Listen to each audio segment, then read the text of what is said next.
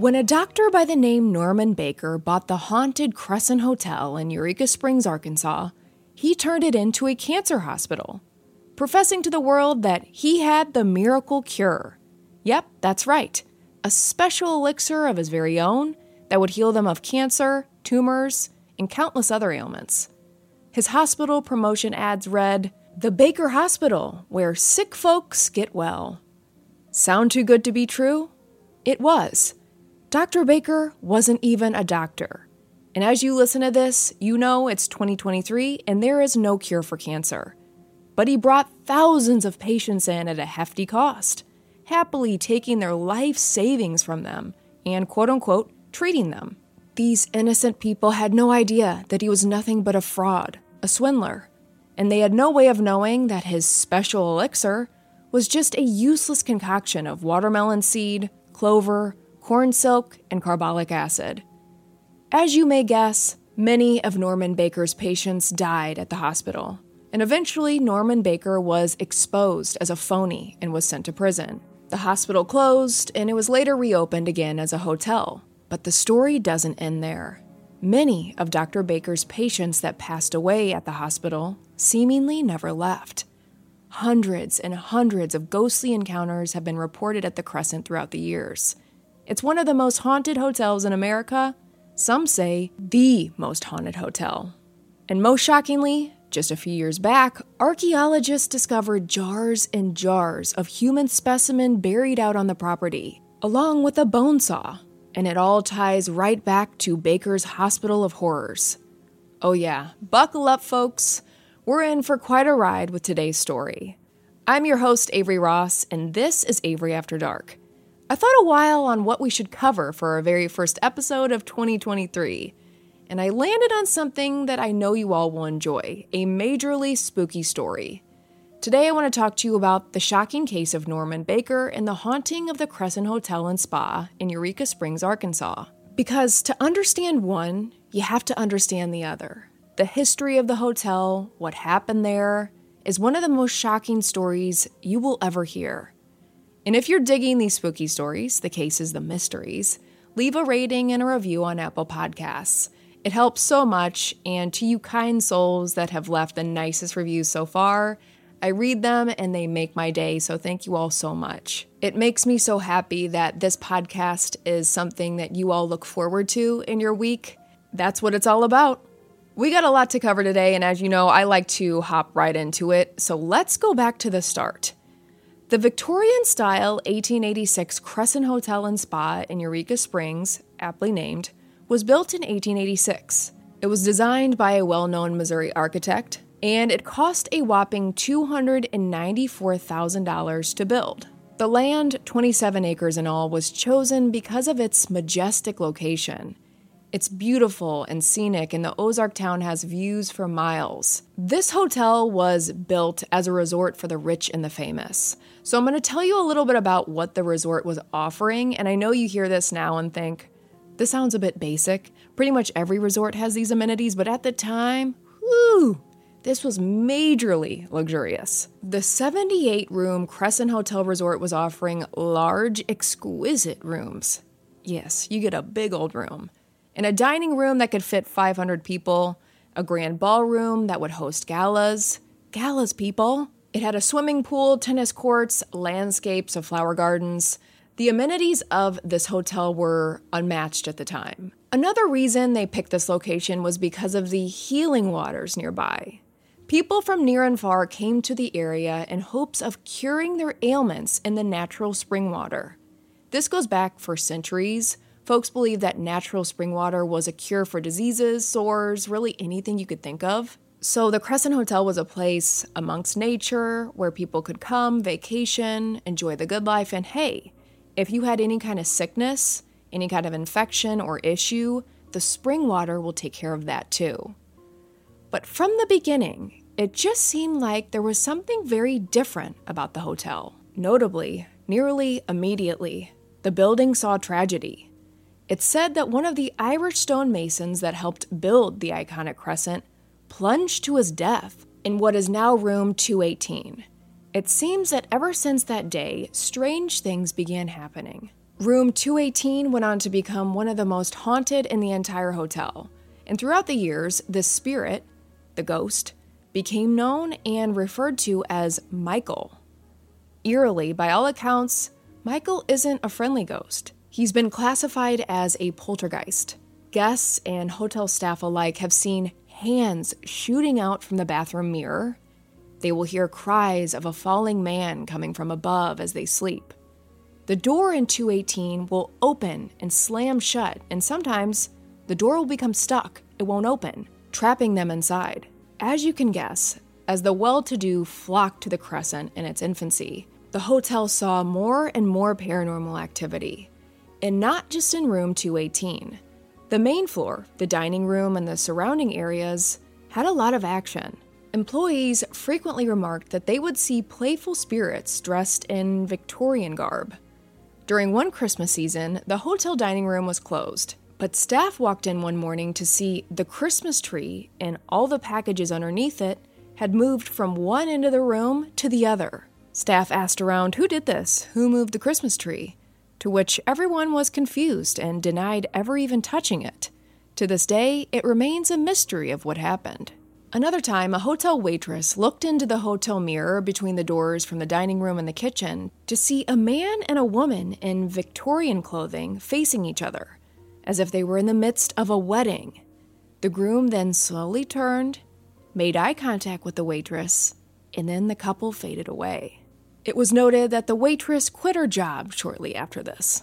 The Crescent had a few years of success, boasting as this retreat for the lavish and wealthy, but it eventually became unmanageable in its size and stature and fell into disrepair. The Crescent sat empty for a while until 1908 when it was reopened as the Crescent College and Conservatory for Young Women. The Women's College closed down in 1924. It opened again in 1930 as a junior college, but then that closed down in 1934. Keep in mind, the Great Depression began around August 1929, so the nation, Eureka Springs, had fallen on hard times. People weren't taking these lush vacations like they used to. People didn't have the money to send their kids to college like they did before. But in 1937, things were about to change. The Crescent Hotel got a new owner, a man that would change the hotel forever. This man, who in the midst of a depression had a lot of money and bought the Crescent for a steal because of the economic state of the world. This man was named Norman G. Baker. Dr. Norman G. Baker, or so he told everyone. He claimed to be a licensed physician, but he wasn't any regular old doctor. He had the cure for cancer, or so he claimed, and he turned the Crescent Hotel into a hospital and health resort. The radio doctor bashed organized medicine, accusing them of being corrupt and profit driven, meanwhile, advertising that he himself had discovered the cure for various diseases, including cancer. His plan was to turn the Crescent into a one stop shop for health and wellness. Cancer? Dr. Baker will cure you. Hemorrhoids? Dr. Baker will cure that too. In advertising for the hospital, his promotional ads read Baker Hospital, where sick folks get well.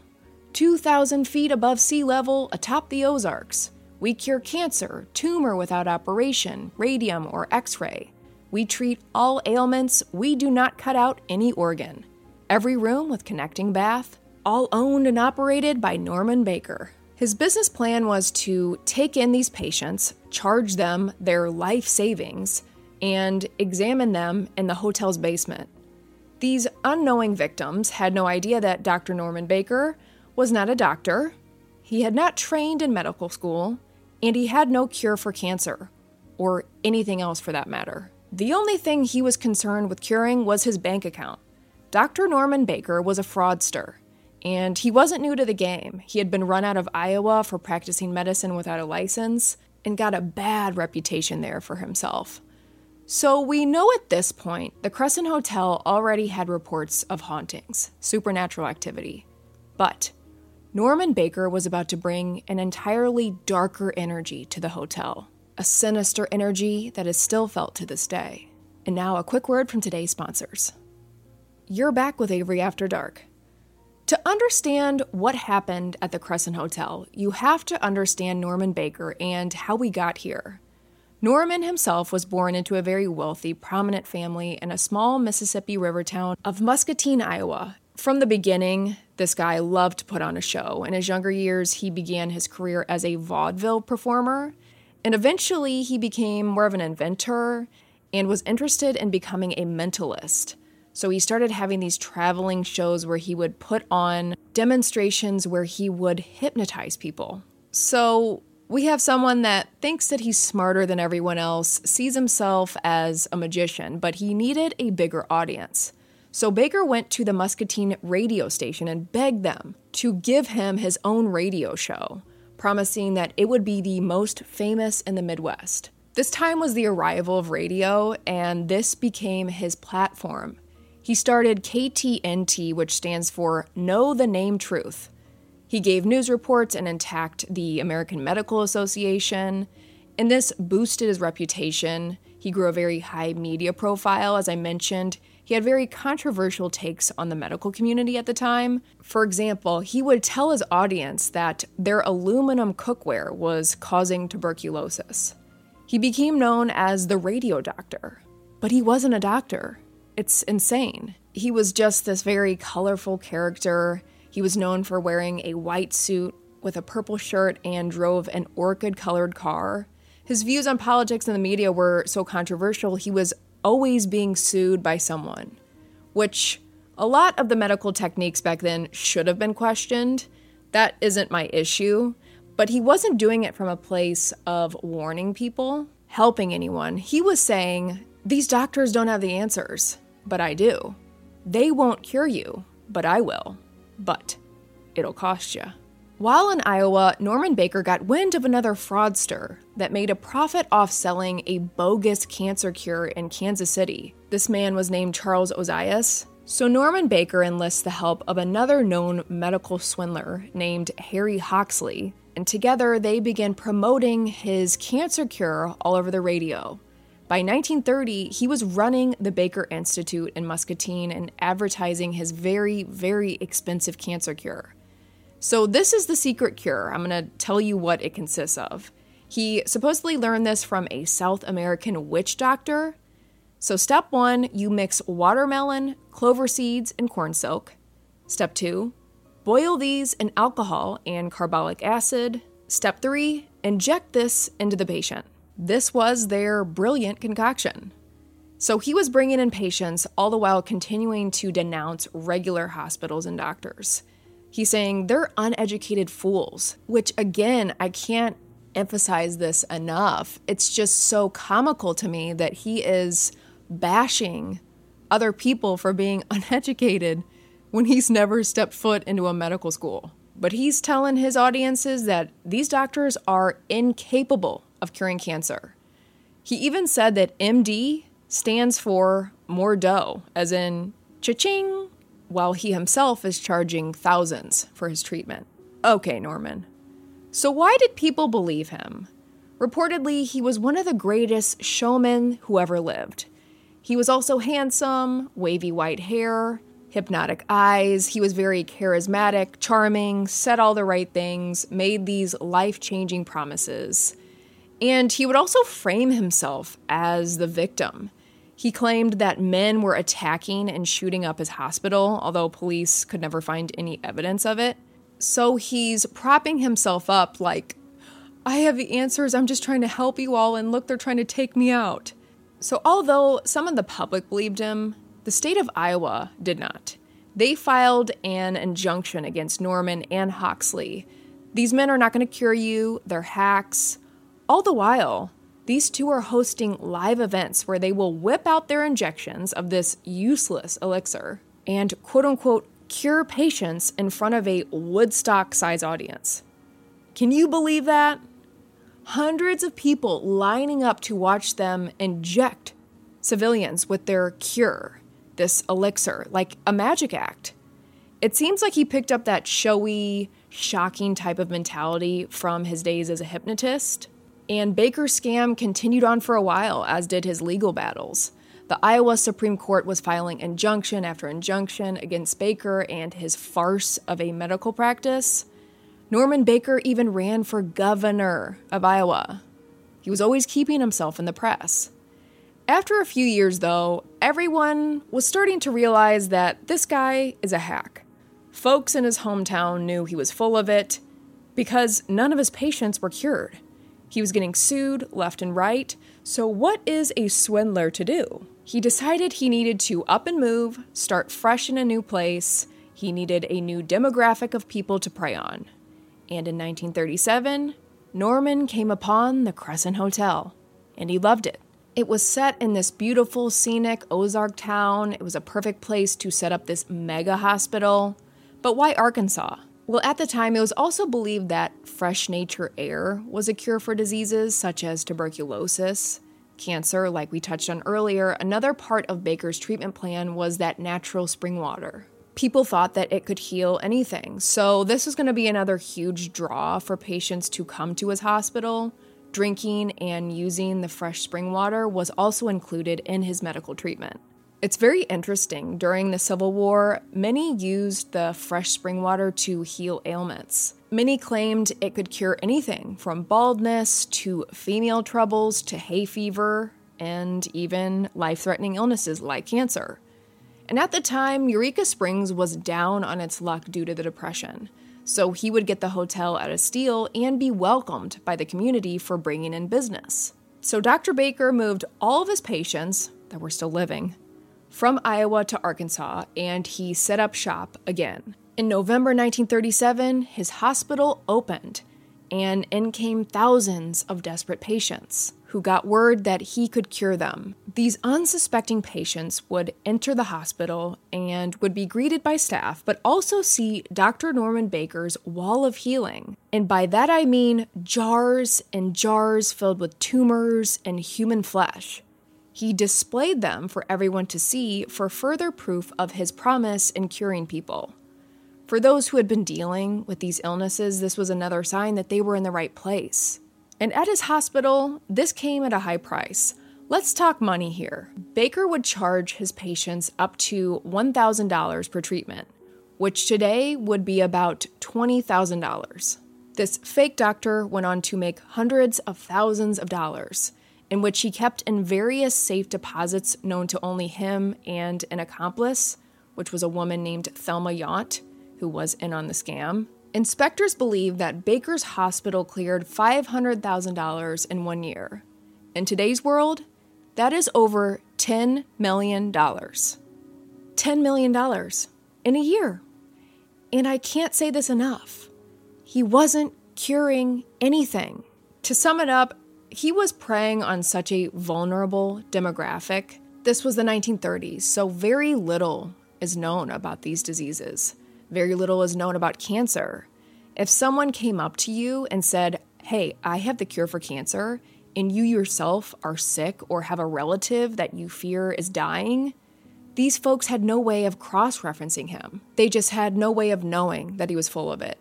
I wouldn't trust this guy to put on a band aid correctly.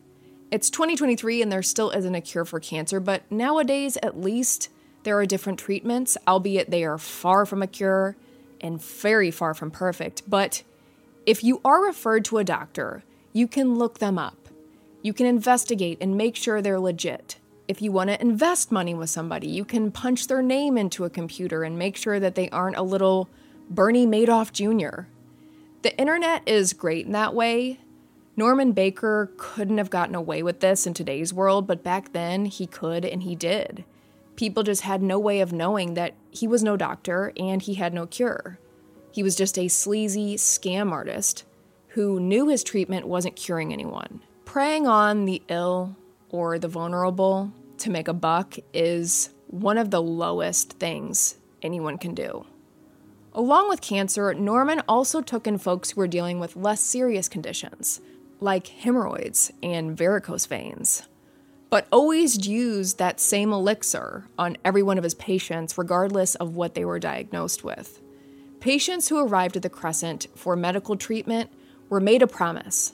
If their cancer wasn't cured in three to six weeks, they could return for more treatment for free, except for room and board and transportation. So, not free. In fact, Norman would continue making money off them as long as they stayed there. The medical exams at Baker's hospital consisted of pinching the patients, looking at them. I mean, imagine dropping your life savings to have a doctor stand over and look at you and pinch you and inject you with watermelon juice. I mean, really? The hospital didn't really have much, technology wise. There were no microscopes.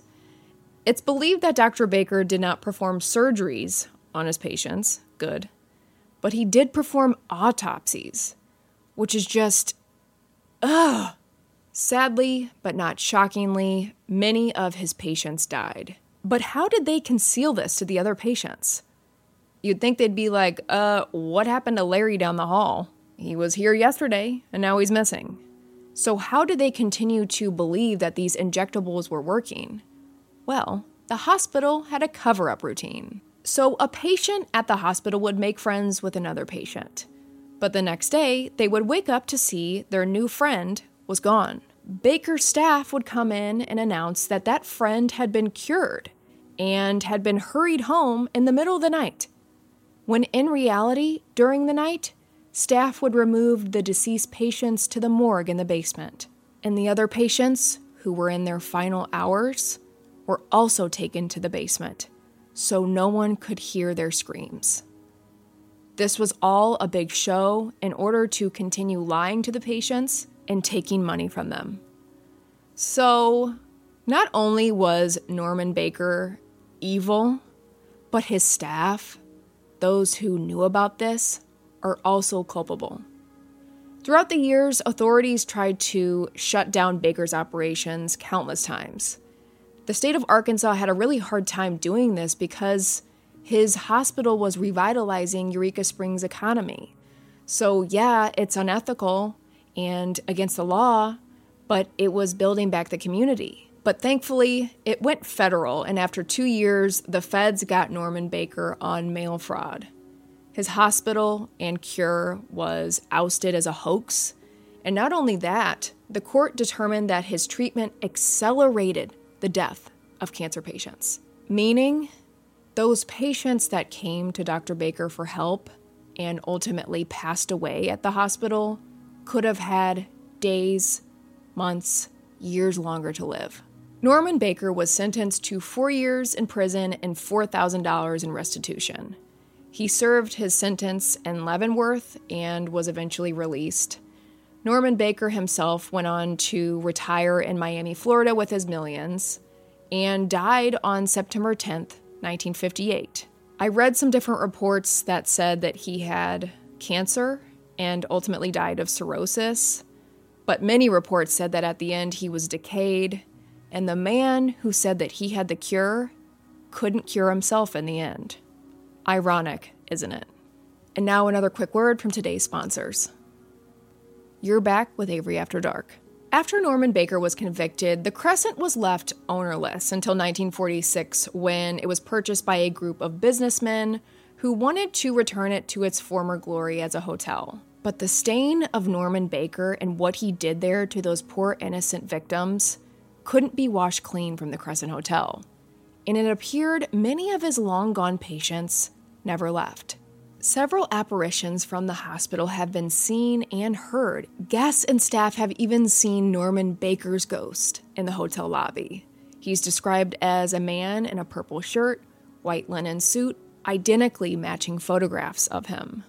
A nurse pushing a gurney has been seen near Dr. Baker's old morgue, and it's been heard squeaking and rattling down the halls of the hotel. The morgue itself is really spooky, and many have seen a dark figure in and around it. It's unknown who this is or what it is, but there are several reports of people feeling touched down there and also encountering these massive cold spots. A hotel maintenance man saw all the washers and dryers mysteriously turn on in the middle of the night. The laundry room is located right next to the old morgue, which actually still contains Dr. Baker's autopsy table and a walk in freezer. One of the most notable ghosts at the hotel is Theodora, a patient of Dr. Baker's. Housekeeping report meeting Theodora in room 419. she introduces herself as a cancer patient of Dr. Baker's. And after courtesies are verbally exchanged, she disappears. And there is activity all over. One morning, a cook at the hotel named Steve Garrison flipped on the lights to begin the day's preparations when, quote, some or all of the pots and pans came flying off their hooks. One hotel employee said that she met a couple that was staying on the first floor near the governor's suite. The couple told the guide that on their second night in the building, they were just sleeping with the sheet covering them. When the husband awoke in the middle of the night in a deep sweat, he realized that someone or something had tucked the couple in with a comforter. Apparently, they had been tucked in in the middle of the night by something or someone. There was another incident where two guests checked into room 221 one spring afternoon, and when they were leaving the elevator for the second floor, they immediately encountered a man wearing an all black Victorian style outfit. He smiled and asked the guests whether or not they needed help finding their room. They believed that this person worked at the hotel, so they said, Yeah, sure.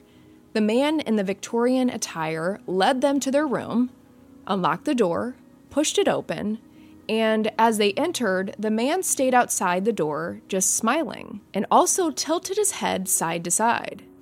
One of the two said, Oh, we, we need to tip him. And when they spun around with some cash, the man had disappeared. Later that day, the two went down to the front desk and asked about this man, wanting to give him the tip. And the hotel staff member said no such person presently works at the hotel. Ooh, those stories always really get me where there is an actual interaction between you and a ghost. Those just really send me reeling. There's also another four year old spirit named Brecky, who was the child of Richard and Mary Breckenridge Thompson, who died at the hotel due to complications from appendicitis. And he is reportedly seen by staff and guests throughout the hotel, often bouncing a ball. And there's also another very unique spirit at the Crescent Hotel, and that would be Morris, the famed hotel cat. He was once the hotel general manager for 21 years, and he was later buried on the hotel property. But this cat ghost, or ghost cat, is regularly seen and heard around the hotel. Can you believe it? A ghost cat? Yeah, there is just a lot going on at the Crescent Hotel. In recent years, more than 400 bottles were found buried in the backyard of the Crescent Hotel. They were discovered when an employee was digging in the ground to make way for an archery range at the hotel. And initially, they didn't know what these were, but they called up a team of archaeologists from the university, and the bottles are from Baker's Cancer Hospital and date back to 1938 to 1940 and match the bottles and Baker's promotional posters from decades before. So apparently, in the 1960s, the owners ordered all of Baker's specimens to be removed from the building and dumped. They thought this meant, hey, take them to a landfill, but really they were just dumped behind the hotel. This area was taped off like a crime scene when they made this discovery. Along with a few bottles of what's assumed to be Baker's cure, the magic elixir, are 20 bottles that appear to be human tissue, human remains.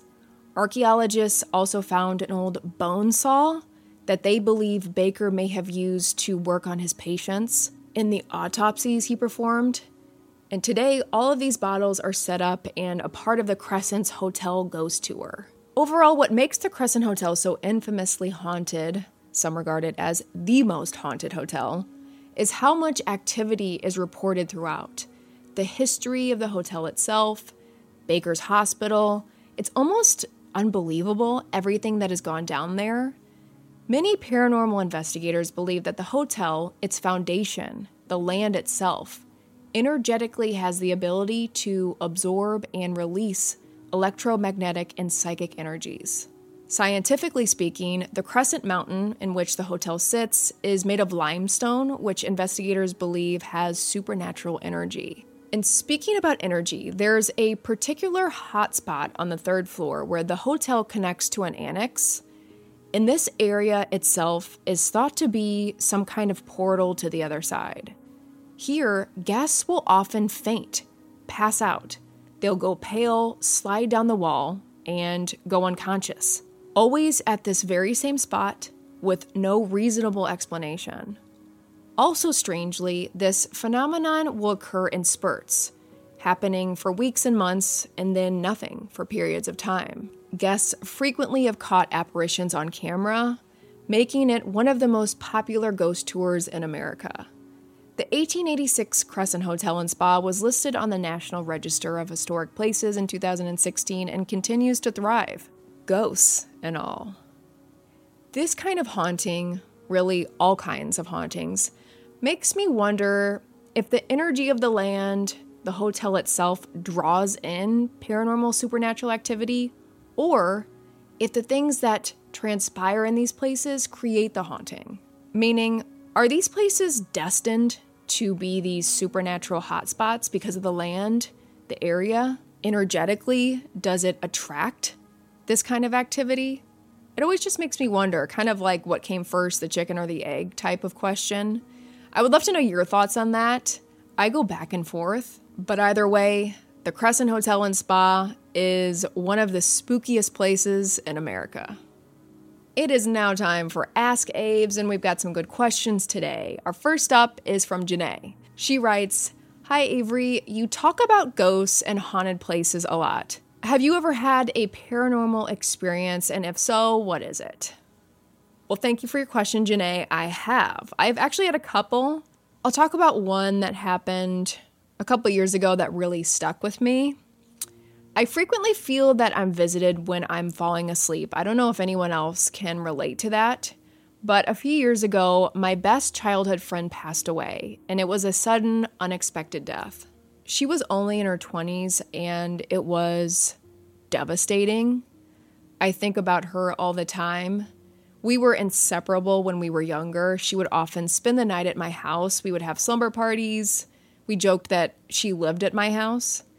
And when she passed away, it was just the most shocking, unbelievable feeling. To this day, I still, it's just hard to wrap my head around. She was such a lively, funny friend, and she was young, only in her late 20s when she died. And it was just devastating all around. But a few days after she died, I was actually out of town staying at a friend's house in her guest bedroom.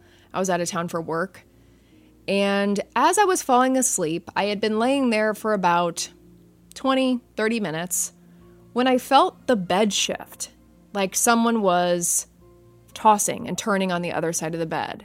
And half asleep, I immediately recognized who this was. Back when we were much younger, when that friend would spend the night with me, we would share my bed. And she was such a tosser and a turner. When she would flip and flop on the bed in the middle of the night, the whole bed would shake. And I would always say, Hey, go to sleep. And that was the exact feeling in the bed. Subconsciously, I thought, Oh, it's her flopping around, go to sleep. I then kind of came to and realized, Whoa. I quickly sat up, looked over, there was no one there. I ran over and turned on the light. Again, no one there. But it was such a small, unique memory with her that I had not thought of in 15 years. Completely forgot about it until that moment. And I do believe that it was her, my friend who had just passed. I had been praying a lot and talking to her in recent days since finding out she passed. And I think she visited me in a really unique way that only I would recognize. And it was not a scary feeling. It was just like, oh, hi. And again, this happened in an entirely different city that I don't believe she had ever even been to. So it was very validating for me. I've always believed in the supernatural, but this to me was just further confirmation. So, yeah, that's when I have a lot of visits from the supernatural realm for some reason. Maybe it's because you're kind of floating in and out of consciousness when you're half asleep, half awake. You're more vulnerable, maybe more open. But I will continue to share some of my other paranormal experiences in other episodes. Next question comes from Cameron asks, How old are you? I've been asked this so many times, so I'm going to answer it. I'm 30 years old. I'm going to be 31 at the end of this month. I'm very excited. I enjoy aging. It's a gift that not everybody gets. Today's final question is from Rena. Is there any haunted place you would never go? Oh, yes. Amityville Horror House. Absolutely not. Would not step foot in there. I would not step foot on the lawn. I don't play around with that demonic stuff. Would not go inside. You couldn't pay me. I'm really down and open for anything, but those kinds of places where there's just uh, darkness and demonic and no, no, no, no. I I'm good in the light. I'm good over here with God. That's where I like to stay. Those places are too much for me. That's going to wrap up today's Ask Aves segment. So make sure to send in your burning questions to the email below. I love hearing from you guys. Make sure you're following along on Instagram, TikTok, YouTube, all of those linked below. And if you want these episodes early and ad free, join the Avery After Dark Patreon. That is also linked below. It's $3 a month, less than a cup of coffee nowadays, and you can support Avery After Dark and get all your episodes ad free and early. So, linking that below, I appreciate you all so much. I hope today's spooky episode was a nice addition to your day. And until next episode, this is Avery After Dark.